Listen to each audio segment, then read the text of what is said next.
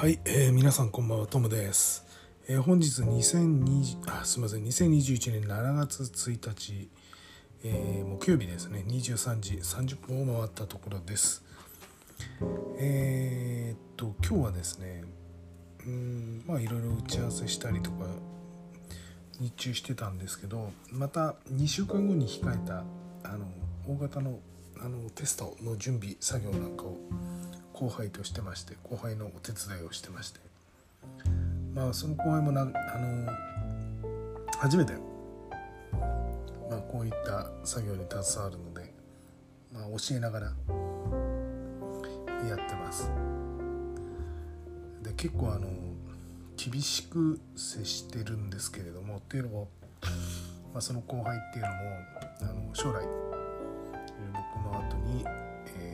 同じような仕事をしてまあ、組織を引っ張っていってほしいあの有望株なんですけどなかなかゆっくりおっとりしててスピード感がないのでちょっとお尻引っ張きながらあんまりやりすぎるとねハラスメントになっちゃうんですけど、まあ、少しピッチを上げて仕事するように、まあ、少し促しながらサポートしてます。なかなか難しいですね。委託先とかだったらねあのいつもあのまあうんの呼吸というかあの、まあ、うまいうまくやれることも多いんですけど、まあ、将来彼があの僕の委託先とうん一緒にですね仕事するためには少し工夫しないとダメかなと。ってます。はいまあその期待も込めてですねあの彼に頑張ってもらおうかなと思ってます。はい、ということで、えー、本日も入門サイバーセキュリティをスタートしたいと思います。えー、今日はですね、えっと、まず脆弱性の関係ですね。これちょっとうんなんだろう全く知らなかったですけどあの Windows の印刷スプーラーですねにゼロ脆弱性があると、えー、プリントナイトメアってやつですかね、えー、これが POC 公開済みとなってます。ちょっとあの紹介すると Windows 印刷スプーラーサービスに脆弱性プリントナイトメアが明らかとなりました。悪用を防ぐパッチは用意されておらずセキュリティ機関では無効化など緩和策を検討するように注意を呼びかけています珍しいですね緩和策が今のところないということですね問題の脆弱性は Windows 印刷スプーラーサービスの、えー、一部関数が外部よりアクセスできシステム権限で任意のコードを実行される恐れがある脆弱性だという。えー、セキュリティ専門家が2人、えー、セキュリティ専門家2人が8月に開催される、えー、ブラックハット USA2021 で同脆弱性に関する論文が採択されたとしプリントナイトメアの実証コード POC を公開していました、えー、問題の脆弱性は、えー、CVE20211675 として議論されているそうです。マイクロソフトではですね、6月の月例セキュリティ更新で CVE2021-1675 を修正した、え、としていますが CertCC によると同パッチではナイトメアの悪用を防げないとしており修正プログラムなどは用意されていない状態だといいますこれ結構危険ですねマイクロソフトでは2021あ6月21日に CV2021-1675 のアドバイザリーを更新。当初ローカルから悪用可能としていたがリモートからも、コード実行の可能性があるとし重要度を、えー、重要インポータントから最も高いクリティカルで引き上げました。ただし悪用の有無やプリントナイトメアとの関連性については言及していません。えー、セキュリティ専門家は、えー、6月29日に実証コードの公開を中止したと述べ Windows を最新版へ更新して Windows 印刷スプーラーサービスを無効化するよう求めたとしています。しかしエクスプロイトコードはは、えー、GitHub などで依然公開されており誰でも入手できる状況となっています。同脆弱性の判明を受けて、アメリカサイバーセキュリティインフル、えーインフラストラクチャセキュリティ庁 CISA や、えー、CERTCC では Windows 印刷プロえスプーラーサービスの無効化を検討するよう注意喚起を実施しました。マイクロソフトでは外部へ露出する可能性があるとして従来より、えー、ドメインコントローラーやアクティブディレクトリ管理システムではグループポリシーオブジェクト GPO を使用して印刷スプーラーサービスを無効化する必要があるとアドバイザリーを公開しています同アドバイザリではドメインコントローラー以外のサーバーも同様の攻撃の危険にさらされる可能性があるとしておりセキュリティ機関ではこうしたアドバイザリも参照するよう求めています。はいということで、まあ、こちらの CertCC とか日本マイクロソフトのホームページをご覧いただければと思います結構ねあの需要度高いんですけど今のところ打つ手がないので無効化しか方法がないみたいですね。ちょっと気になりますね。うん。大丈夫かなって感じですね。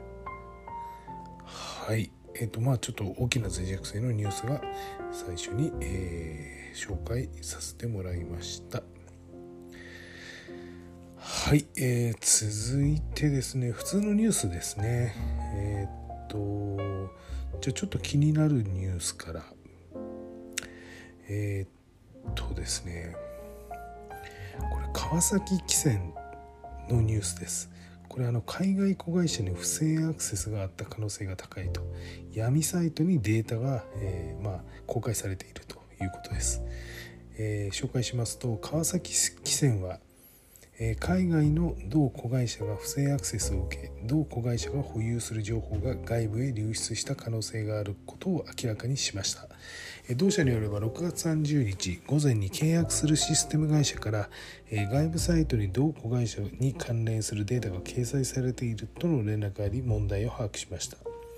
掲載されたデータが闇サイトの主張通り子会社の保有情報であるかは分かっておらずえー、真偽の確認を進めている段階だが情報が流出している可能性もあるとして事態を公表したということです。同社は所管する官庁に事態を報告、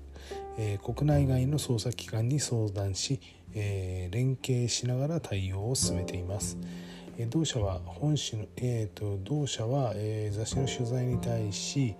えー、同子会社を含めシステム障害などは確認されておらず船舶の運航にも影響は出ていないと説明しています。今回の不正アクセスにおけるランサムウェアの関与や脅迫の有無については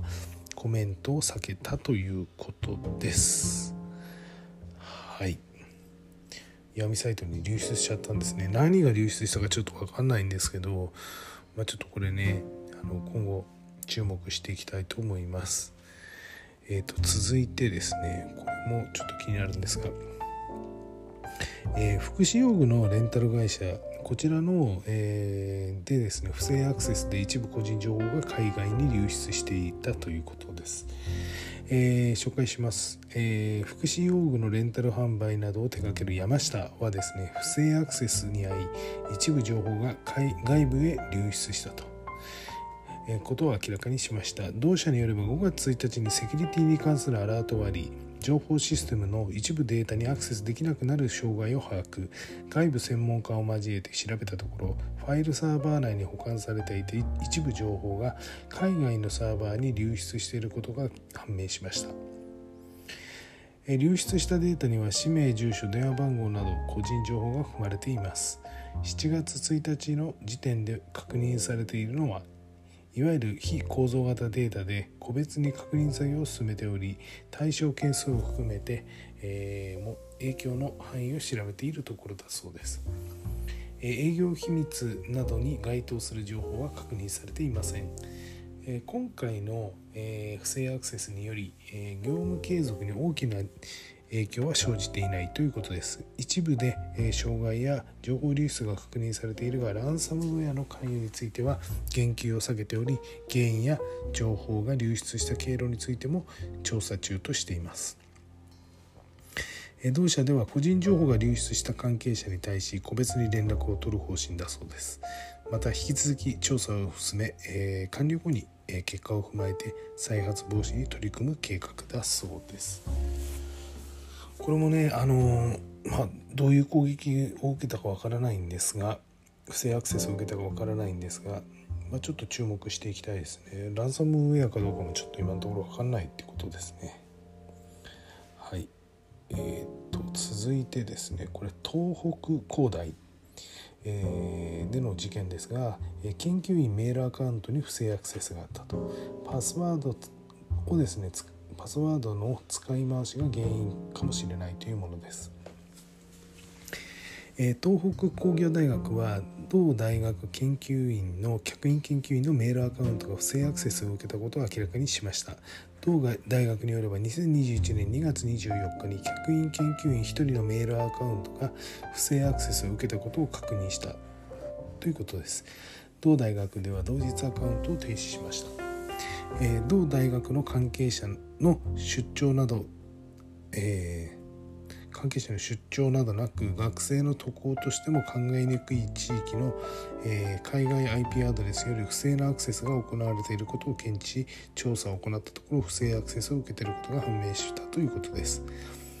2020年11月9日から2021年2月24日にかけて同アカウントより出会い系サイトへ誘導する英文のスパムメール1万9830件が不特定多数の海外メールアドレスに対して送信されたということです。えー、ただし1万9000、えー1万9292件については、えー、未達を知らせるメールがサーバーより戻されており、送信に失敗したとみられています。えーまた、え、不正今回の不正アクセスによりメールボックス内に保存されていた送受信したメール1564件の内容を攻撃者によって閲覧された可能性があります。メールには教職員600人分の氏名電話番号所属メールアドレスのほか、え、学生71人分の氏名所属メールアドレス学籍学籍番号、学外関係者311人分の氏名、住所、電話番号、所属、メールアドレスなどが含まれているそうです。知的財産や機密情報などは含まれていなかったということです。外部サービスで使い回していたメールアドレスとパスワードを何らかの方法で取得され悪用された可能性があるということです。同大学では多要素認証によるアクセス制御を導入していたが特定の条件下では多要素認証が機能していなかったようです。同大学のサーバーから同アカウントの情報が漏洩した痕跡はまだ見つかっていないということです。今回の問題を受け同大学ではアクセス制御について多要素に多要素認証を必要とする設定を変更、え、学内外の関係者に対して個別に連絡を行っているそうです。これもちょっとなんかすごい話ですね、うん、メールアカウント使い回してた。ってあやられちゃうでしょうって感じですね。はいでは、えー、本日、えー、最後のニュースです。えー、これはあのファッション情報サイトに不正アクセスがあった可能性があると、え登録会員情報が流出した可能性がありますということです。医療品や服飾服飾雑貨の輸入販売を手掛ける FEN はですね同社が運営するファッション関連サイト。これは何だろう。フェンリンクネットっていうんですかね。が不正アクセスを受け登録会員の個人情報が外部に流出した可能性が高いことを明らかにしました。同社によれば脆弱性をつく不正アクセスがありサーバー内部に保存されていた登録会員の個人情報が流出したもの、え、氏名や住所メールアドレス性別に加えて2015年2月8日以前に登録した場合は電話番号生年月日職業雑誌や、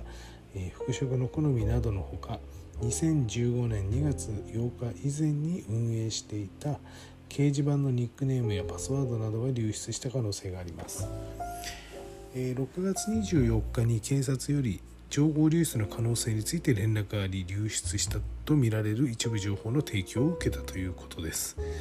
これを受けて、え、サイト管理の委託業者が、え、調査を行ったところ同月21日に、え、会員情報が不正アクセスを受けた、え痕跡を確認したということです。まあ、の同社はですね取材には応じられないとして不正アクセスを受けた原因や対象となる個人情報の件数などは明らかにしていません。警察より提供を受けた情報と同社の、えー、保有情報などが程度一致したなどえー、どの程度一致したかなども不明です、えー、同社では、えー、脆弱性を修正し会員アクセス元の IP アドレスからの、えアクセスを遮断、